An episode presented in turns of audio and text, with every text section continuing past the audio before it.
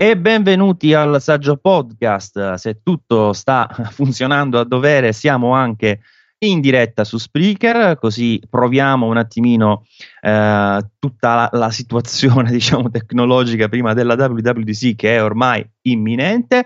Io sono Maurizio Natali, in teoria questa è la puntata, se non l'ho già detto, 77 del Saggio Podcast, e con me c'è Luca. Ciao Luca.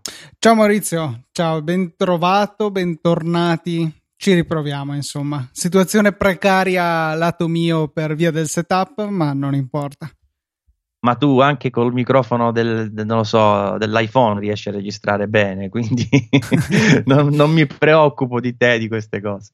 Va bene, io condivido un attimo questo link, perché qualcuno aveva detto che avrebbe gradito ascoltare questa diretta. Avevo fatto un piccolo sondaggino direttamente sul canale Telegram di Saggiamente, lo ricordo, telegram.me cioè t.me/saggiamente, e basta, direi che possiamo direttamente andare nel vivo di questa puntata, che, Luca, come diciamo sempre prima di iniziare, sarà una puntata lunghissima, non finirà mai questa puntata qui.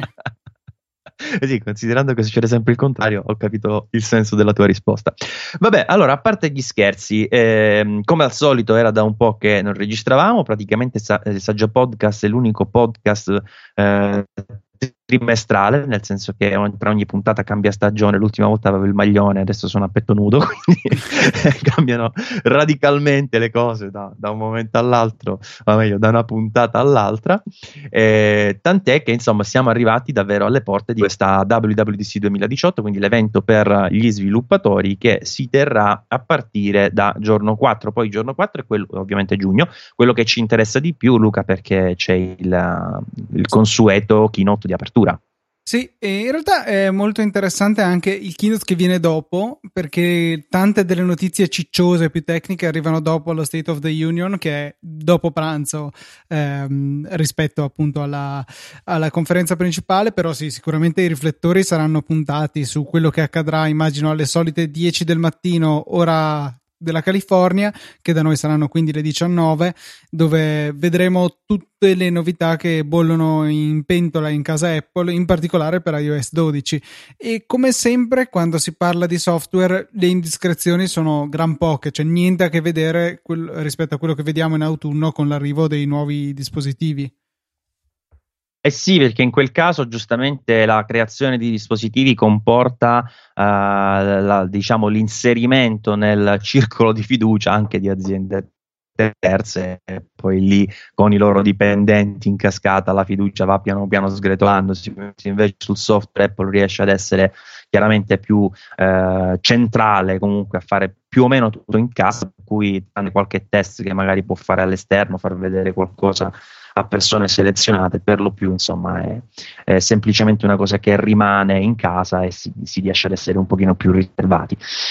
Diciamo che solitamente sappiamo già quello che ci aspettiamo, cioè sappiamo che appunto si parla di software, per cui il momento tipico in cui Apple va a far vedere le preview di quelli che saranno anche i sistemi operativi che poi solitamente arrivano in autunno, no? Quindi i vari iOS, macOS, che forse potrebbe da quest'anno, dopo aver cambiato il nome da prima macOS 10, poi soltanto OS 10, ora macOS. Chissà, Luca, che non arrivi anche a togliersi quel 10, quella X che sta lì da tanti anni, non si passi direttamente ad una numerazione progressiva, quindi un più semplice 11, diciamo, per iniziare ad andare avanti. Poi ci sarebbe sempre tvOS per l'Apple TV, insomma tutti i vari sistemi operativi che riceveranno dei major update di qui all'autunno.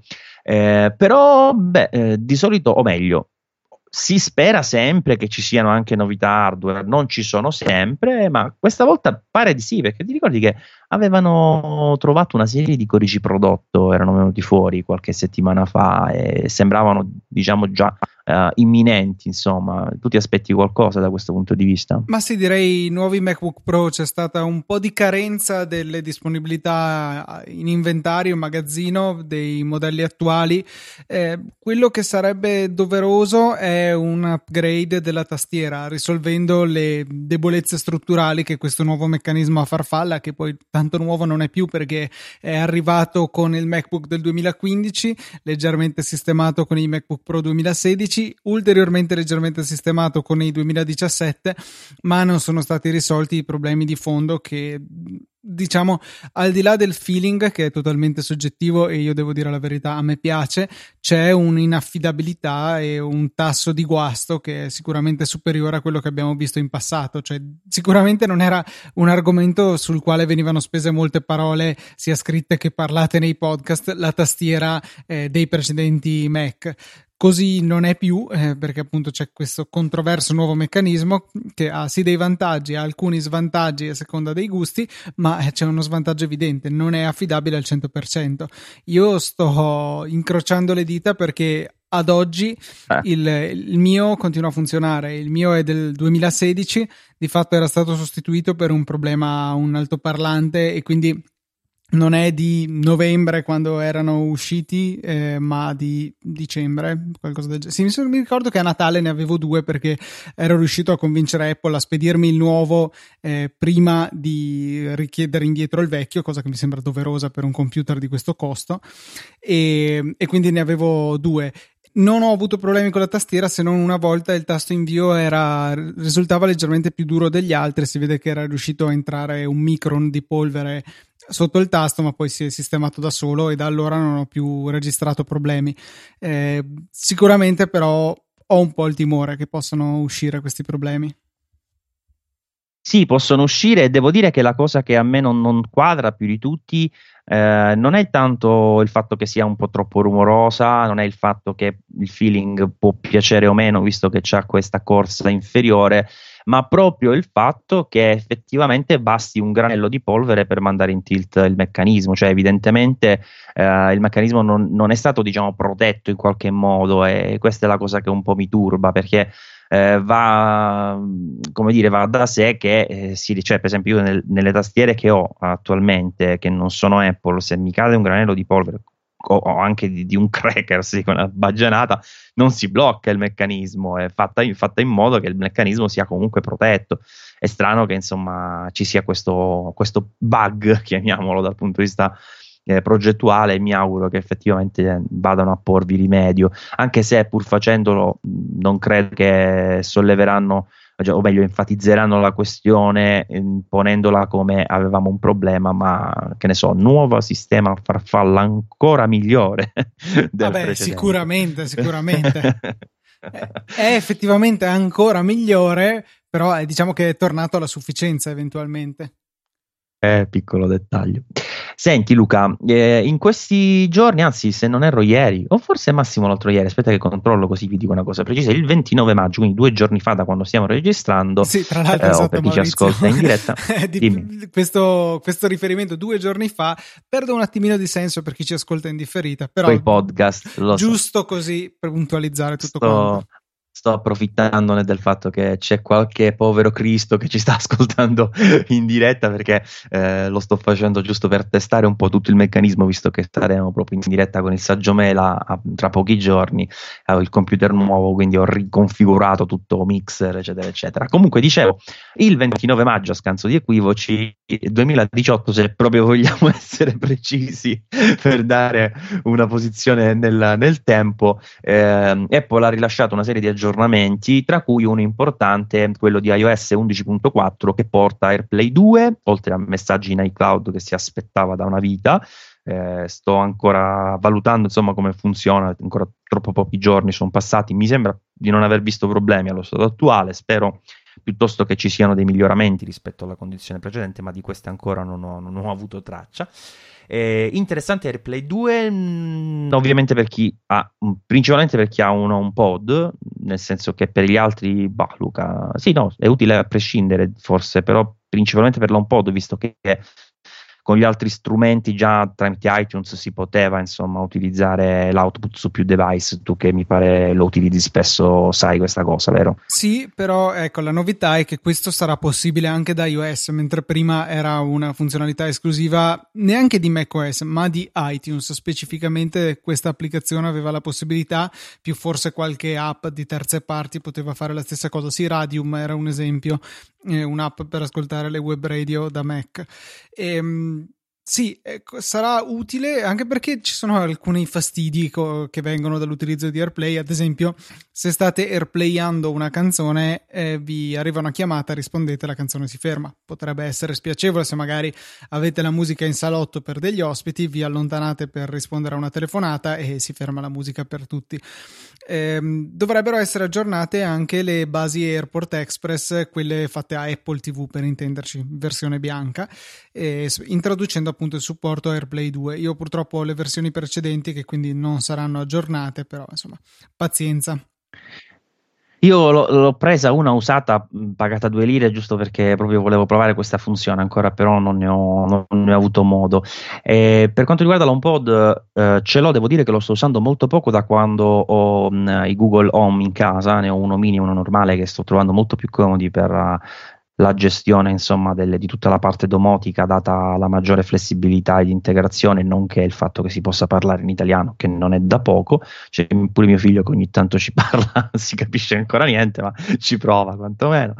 E diciamo la cosa che più mi ha stranito, sai, di questo aggiornamento è che da quando l'ho fatto ora succede una cosa bizzarra. Tu sai che già con l'app musica ha questa bellissima abitudine che quando entri in macchina parte con la prima canzone che tu c'hai dentro, anche se non l'hai mai accesa l'applicazione musica e sicuramente non stavi ascoltando quella canzone lì.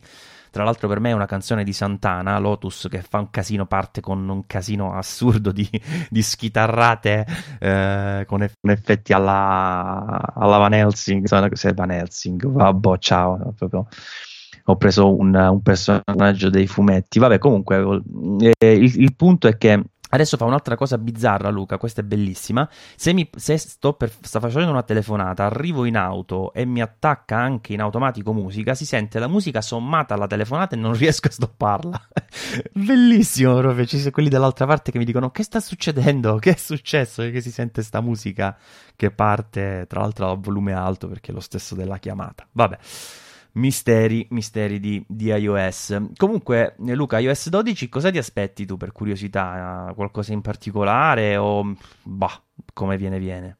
Guarda, io ho un desiderio, non penso che verrà esaudito. Il mio desiderio è di avere un Siri più potente e l'apertura in particolare alle applicazioni che gestiscono la riproduzione audio, siano esse Spotify o applicazioni per i podcast. Sono le due funzioni che uso di più del mio iPhone, diciamo quando sono in macchina, che è proprio la situazione in cui sarebbe più importante che Siri riuscisse a darci una mano. Altra cosa che sarebbe carina, fare un passettino in più per il supporto alle applicazioni di terze parti per quello che concerne sempre l'utilizzo con Siri e in macchina. Ad esempio, bene poter inviare tramite Siri messaggi su Telegram e WhatsApp o comunque in generale le app di messaggistica. Male è il fatto che i messaggi che ci arrivano non possono essere letti perché le notifiche non vengono lette come invece accade con iMessage. Purtroppo non tutti hanno un iPhone, di quelli che hanno un iPhone non tutti usano iMessage, quindi questa funzionalità non la posso sfruttare quando sono in macchina. Se venisse data la possibilità anche ad app di terze parti di fare questa cosa sarebbe molto utile, quindi io mi auguro che venga data una sistemata a Siri. Come sempre mi piacerebbe vedere non troppissime funzioni ma un'attenzione alla stabilità e alla rifinitura dell'esistente e perché no anche una sistematina alle notifiche. Io non ho mai sentito troppo stretto il sistema di iOS, ma da quello che sento dire da tutto il resto del mondo forse c'è spazio per migliorare e sicuramente ce n'è, dai. Ma guarda, per le notifiche devo dire che io trovo molto più comodo iOS che Android e li uso parallelamente entrambi. Mi sembra molto più organico, più più chiaro, più accentrato, insomma. L'unica cosa che ogni tanto proprio gli posso io c'ho, devo dire, non so se questa è una sindrome comune, ma proprio la sindrome dei badge, nel senso che io devo fare sparire i badge. Se vedo un badge devo entrare nell'app e toglierlo, anche se è una cosa che non mi frega niente, che so già che non mi interesserà, devo toglierlo. E mi dà noia, per esempio, certe volte capitano alcune app che per qualche motivo non comunicano bene con i server e non tolgono la notifica magari per ore. Io impazzisco perché proprio veramente quei pallini rossi non li posso tollerare, sono come un faro per me che mi attira finché non li faccio sparire. E sono così comodi in realtà, cioè proprio per attirarti sì, l'attenzione su dove devi agire, poi è chiaro che non li lasci lì. Ad esempio io ho come telefono del lavoro un Galaxy S7 che... diciamo che è molto bloccato, nel senso non si possono installare cose a piacimento per discutibili policy aziendali e ad esempio però c'era la possibilità di scegliere tra la TouchWiz e la home screen di Google, che non ho idea di come si chiami. Beh, ho deciso di mettere questa e ci ho messo mesi a capire che il fatto che non funzionavano più i badge sulle icone era collegato al fatto che avevo scelto la home screen di Google. Tornando alla TouchWiz invece sono ricomparsi, e l'assenza di quei badge mi ha fatto rendere conto di quanto io in realtà li ami, perché sono utilissimi per sapere a colpo d'occhio dove devi andare ad agire, molto più che non esplorare delle notifiche che possono essere organizzate bene finché vogliamo, ma se sono tante diventano dispersive. Invece sapere che ho 3 mail, 4 messaggi su WhatsApp e 2 su Telegram è utile. Decisamente più comodo, sì. Volevo linkare nelle note dell'episodio, per chi è in diretta, vediamo se riesco a mettere il link su Spreaker, episodi, scusate se vi beccate anche queste, diciamo, questi dettagli che sono più da diretta, ma cerco di dare un servizio a 360 gradi, sì, ok, sono riuscito a metterlo. Ho link ad un articolo basato su un video che purtroppo in questo momento è stato rimosso, ma per fortuna avevo fatto degli screenshot su un concept che onestamente proprio mi sembra fatto davvero male. Si chiama iOS, IR, insomma sono pure stonato e non mi viene, comunque AR, realtà aumentata, che faccio prima, e in pratica ipotizza un nuovo iOS con una serie di cose che per me sono assolutamente fuori da ogni cosa, perché tipo ad esempio va a nascondere il notch con la grafica, sappiamo che Apple non vuole farlo, il nome non ha nessun senso, insomma, cioè, delle cose proprio fuori dal mondo. Però ci sono due elementi che mi sono piaciuti, perché per esempio ipotizzavano la possibilità di creare nell'area di notifica una specie di piccolo hub dove tu vedi le icone, solo le icone delle app che hanno delle notifiche con il loro badge, e se vuoi, se hanno più notifiche, premi sull'icona e vedi l'elenco delle notifiche per gruppo, diciamo, o meglio raggruppate per applicazione, che però è una funzione che c'era una volta e hanno tolto. Comunque con questa idea di avere, tu pensa, nella lock screen soltanto in un piccolo badge, diciamo in cima, le icone delle app che hanno attualmente dei badge attivi perché ci sono delle notifiche, è un'idea simpatica secondo me. Che ne pensi? Sì, in particolare il ritorno alla possibilità di, cioè, o meglio, mi piacerebbe riprovare a raggruppare le app per... le notifiche per app. Maurizio, non ce la posso fare questa sera e so che siamo stanchi.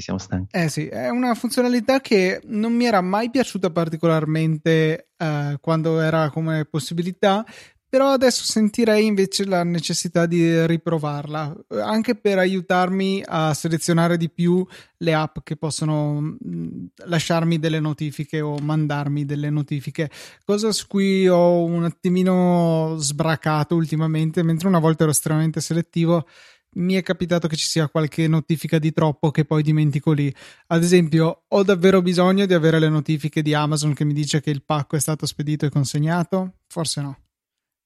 Tanto penso che te le mandi anche Google, no? Perché Google, quando, almeno a me su Android, me lo segnala sempre, perché legge che mi arriva l'email della spedizione su Gmail e automaticamente mi fa apparire la notifica, perché la legge, la interpreta e mi dice che è partito il pacco e mi dice pure quando lo consegnano. Da questo punto di vista Google sicuramente si fa tanto i fattacci miei, però è comodissimo.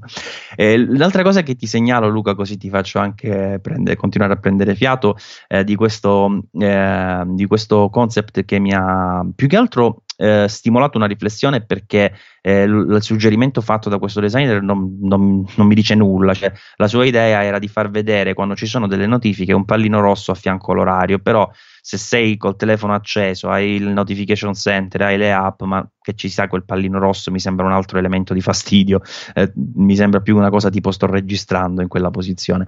Potrebbe avere senso, dimmi, eventualmente se decidessero di sfruttare seriamente il pannello OLED dell'iPhone 10 e immagino dei successivi modelli, magari visualizzando sempre l'ora, un po' come fanno una miriade di altri telefoni, anche a schermo spento e bloccato, e mettere lì un puntino che ti avvisa che ci sono delle notifiche. Non so, Android va più avanti perché mette anche l'iconcina dell'app, ma magari già un puntino potrebbe essere sufficiente.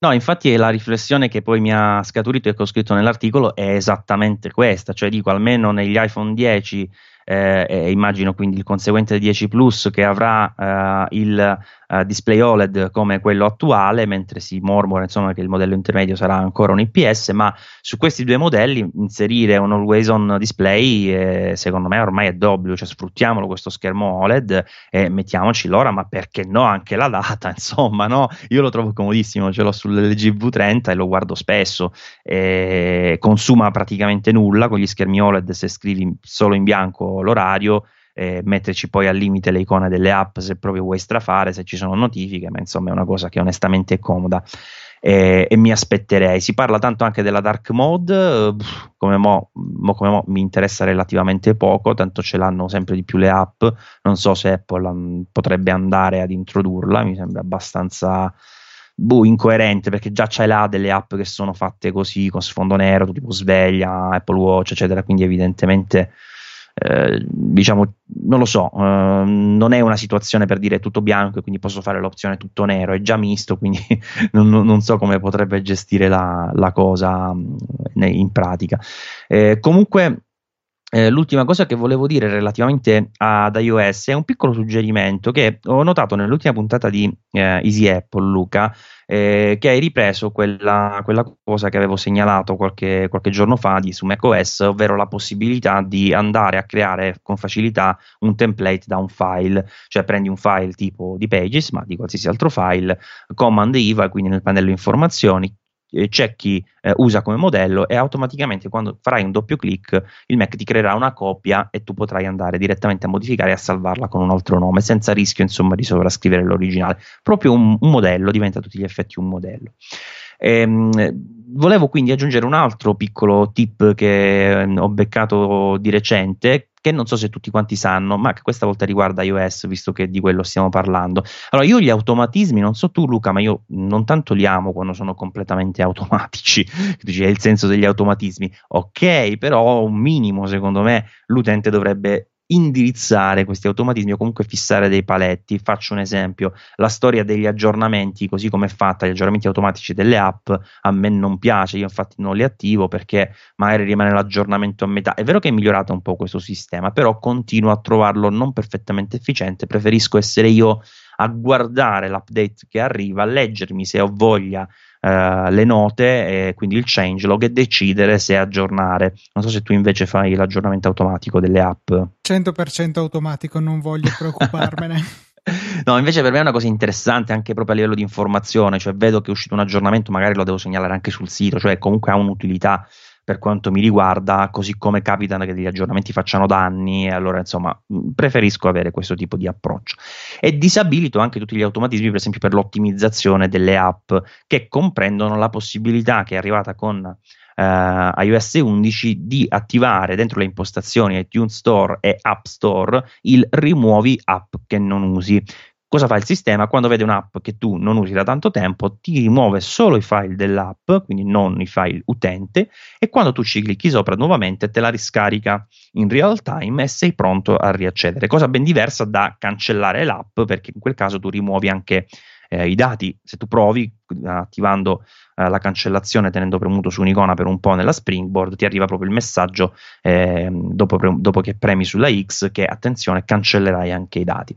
Il sistema automatico c'è, ma come ho già detto odio gli automatismi. Perché? Perché non sono intelligenti, nel senso che se io ho un'app che non voglio assolutamente che tu mi cancelli mai, perché è un'app che magari uso una volta ogni anno, ma quella volta la devo avere subito perché posso non avere linea, non ho tempo per scaricare di nuovo il file, il binario del file, eccetera eccetera, deve essere immediatamente disponibile. Siccome Apple non mi dà la possibilità di dire ok, rimuovi le app che non uso, per esempio, tranne queste, allora ho pensato come si può fare in automatico, e ho trovato un articolo in manuale, chiedo scusa, ho trovato un articolo di mi sembra iDownload Blog, una roba simile, sì, iDownload Blog, che spiega una cosa che per esempio non mi era capitato di notare, non so se tu l'hai notato, Luca, cioè se vai nelle impostazioni generali, spazio libero dell'iPhone, aspetti un po' che deve calcolare un po' tutto lo spazio, ti ordina le app in senso diciamo dalla più grande alla più piccola, in senso di peso, insomma,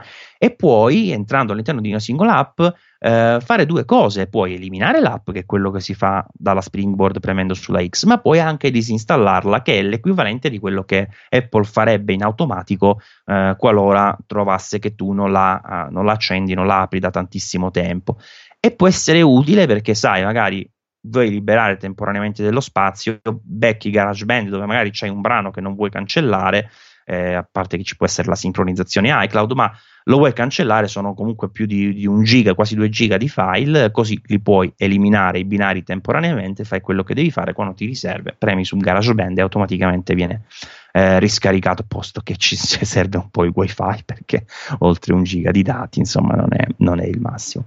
Insomma, beh, una piccola utilità. Di serve il wifi, parlavamo di iMessage in the cloud, questa notte dopo averlo abilitato il mio iPhone si è fumato 10 giga di traffico dati mobile, così a caso, per cui sì, è stato giusto bene che avevo abilitato giusto ieri 10 giga in regalo della Vodafone, per cui me li sono bellamente fumati tutti quanti per caricare i miei messaggi e niente fatto. Tu come hai fatto ad attribuire con certezza che si tratti di proprio colpa di message, di messaggi? C'hai qualche... No, diciamo sono andato semplicemente nella sezione cellulare dell'iPhone e ho visto che l'unica cosa che aveva consumato 10 giga era servizi di sistema generale, c'è scritto così, quindi l'ho attribuito a quello, visto che la sera prima l'avevo abilitato. E tra l'altro ho un conteggio abbastanza fresco dei dati, non perché l'abbia resettato, ma perché, avendo fatto un po' di saltapicchiamenti di operatore, quel settore delle impostazioni si è azzerato, perché ogni volta che cambi SIM si azzera, e se poi torni una SIM che avevi già messo in passato riprende il conteggio di quella SIM. È abbastanza intelligente iOS da questo punto di vista, e niente, quindi diciamo che lo attribuisco ai messaging in the cloud. Invece il pulsante che manca secondo me nella gestione dello spazio è elimina le stramaledette cache di questa stupida applicazione. Questo è il pulsante che vorrei con questo con testo. Questa dicitura estesa mi piace, fantastico. Sì, effettivamente manca, e io comunque più che questo io eliminerei le applicazioni tipo WhatsApp, che ok, va bene che fanno la crittografia end to end e quindi mi devono salvare il file del pacchettone dei messaggi in locale, però cavolo, almeno, che ne so, fammi cancellare dal locale le foto senza perderle, fammi qualcosa, perché c'è gente che usa WhatsApp come sistema di comunicazione primaria che ha tipo 30 giga di pacchetto dati di WhatsApp, e ogni volta che lo inizializza, cioè, bisogna scaricare tutta questa roba e backupparla su iCloud. C'è una rottura senza fine, un sistema che secondo me, se fossi Apple, andrei proprio a bandire, cioè non lo consentirei, perché veramente crea problemi a tante altre situazioni. Ci sono quelli che hanno gli iPhone da 16 giga che si impiccano con WhatsApp più che con le foto, cioè è diventata una rovina più che con le foto. Va bene, allora Luca, io l'ultima cosetta che vorrei dire, poi conviene staccare perché siamo tutti e due abbastanza cotti, ma questa registrazione live, se si può dire registrazione live, mi sembra un po' un ossimoro, ci voleva, perché sarà veramente l'ultima prima della WWDC. Volevo stimolarti una piccola riflessione, sempre con alla base un articolo che ho scritto. Vabbè, relativamente poco importante, abbiamo detto che specificare la data, ma in un momento X della mia vita ho scritto un articolo che sottolinea come sia un po', per essere proprio gentili, casino l'aggiornamento dei dispositivi Apple. E se tu ci fai caso, ascolta questa brevissima lista. Allora, i Mac si aggiornano dal Mac App Store, iPhone e iPad, tu dici, si aggiornano dall'App Store? No, si aggiornano da impostazioni generali. La Apple TV, dici, si aggiorna da impostazioni generali? No, anche qui una cosa diversa, si va in sistema e aggiornamenti software. Poi ci sono gli AirPods, che sono della famiglia mi aggiorno da solo quando lo dico io, non ti dice niente, qualche volta si aggiorna. A me per esempio quando c'è stato l'aggiornamento non si era aggiornando e ho dovuto forzare la cosa manualmente, ma comunque anche questi sono bizzarri perché ti aspetti, dici non lo so dove li trovi, gli iPhone sono Bluetooth, vai nei Bluetooth, ti trovi lì delle informazioni, no, devi andare in iPhone, sull'iPhone collegato ovviamente, in impostazioni generali dell'iPhone e nelle info in mezzo roba tipo la SIM, il CCD come diavolo si chiama della SIM, ti trovi gli AirPods con le informazioni del firmware che non c'entrano assolutamente nulla in questo post. Poi c'è l'Apple Watch che invece ha un'app dedicata e quindi vai lì tramite l'app e lo aggiorni. L'HomePod mica c'ha un'app, c'è l'app casa e si vede come elemento dell'app casa. Se lo devi aggiornare, posto che anche lui in teoria si dovrebbe aggiornare da solo, ma è uscito l'aggiornamento da poco, a me non si è aggiornato dopo circa 6 ore, sono dovuto andare io manualmente, come fai? Devi aprire l'app casa, beccare l'HomePod, aprirlo, andare nei dettagli e poi ti esce se c'è l'aggiornamento che puoi scaricare e installare. Mo dico io, è possibile? Oh, posto che sì, ok, ci sono delle differenze strutturali, nel senso uno è un computer, uno è un device portatile, uno è un sistema set-top box o come si vuole chiamare di intrattenimento, uno è una cuffia, uno è una cassa, ok, sono cose diverse. Ma possibile che Apple, che è sempre stata attenta a queste cose, non si sia un attimino impegnata a fare un sistema più semplice o comunque più organico per gli aggiornamenti dei dispositivi? Cioè, a me sembra incredibile, cioè, a me questo sembra un approccio alla Google, nel senso alla sviluppatore, no? Cioè mi viene lineare così e faccio così, però no, lato utente cacchio tu non devi pensare a come viene lineare allo sviluppatore, devi pensare di mettermi in condizioni di avere un'app che mi centralizzi tutti i miei dispositivi collegati all'Apple ID e con un tasto aggiorna. Vero, no, sono d'accordo, però voglio restituirti un altro seme di pensiero. Tu sei uno smanettone, le persone non vanno a cercare gli aggiornamenti. L'unica situazione è il Mac, dove proprio, beh no, anche lì dopo un po' alla lunga arrivano le notifiche, come arrivano su iOS, come arrivano per l'Apple Watch, come immagino in realtà si aggiornerà da solo prima o poi l'HomePod. Spesso ci mettono molto tempo, infatti me ne accorgo con i device dei miei genitori che ci mettono, cioè che li aggiornano quando gli arriva la notifica, non è che come noi sappiano quando è uscito il software e lo aggiornino. Sì, quello senza dubbio, tipo mia moglie ancora mica l'ha aggiornato iOS, io ovviamente già ho fatto tutti gli update, lei o gli arriva la notifica o glielo dico io, non è che va tutti i giorni a Pensa vedere. Pensa che roba, ha una notifica umana tua moglie. Sì, infatti, vedi che devi aggiornare. Fantastico. Ah, nel frattempo Elio e Giovanni di Giovanni sarebbe razziatore chiaramente di Saggiamente ci dicono che vi salutano tutti quanti voi che ci state ascoltando, salutano anche te Luca, e Elio mi ha detto soprattutto di dirti machine learning così random. Ok, sì, quindi, no. Cavoli, non ho niente da bere, vabbè, Elio pazienza, vado, appena finiamo di registrare vado a ubriacarmi in un bar, ok? Vabbè, allora niente Luca, io direi che più o meno possiamo tagliarla qui in modo tale da uno non andare per le lunghe e due andarci un po' a riposare. In questa puntata la diamo un po' tirata dai capelli, tu sei in trasferta ma come ho detto prima ci stava una registrazione rapida prima di andare in diretta con la WWDC del 2018 il 4 giugno. E a proposito, Luca, ci sarai tu alle 18:30 o sei al lavoro? Molto difficile, sarò in giro probabilmente a quell'ora, spero di riuscire a seguirla dal telefono, quindi non essere almeno in ufficio, ma sarà drammatica.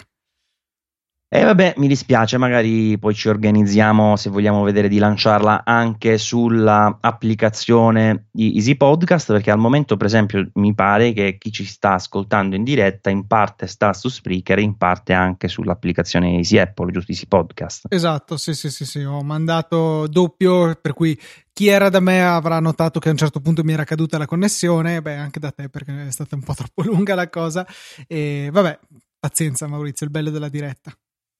Ma sì, ci sta tutta. Va bene ragazzi, allora Luca, se non hai altro da aggiungere, ci risentiamo sicuramente con me il 4 giugno per questa diretta. Arriverò trafelato perché ho un matrimonio proprio pochi giorni prima, o meglio 2 giorni prima, e io ci metto tipo 2 giorni a riprendermi dopo un matrimonio che sono devastanti, qui iniziano all'alba e finiscono all'alba del giorno dopo, e basta. Alla prossima Luca? Direi di sì. Ciao Maurizio, ciao ai nostri ascoltatori. Ciao ciao.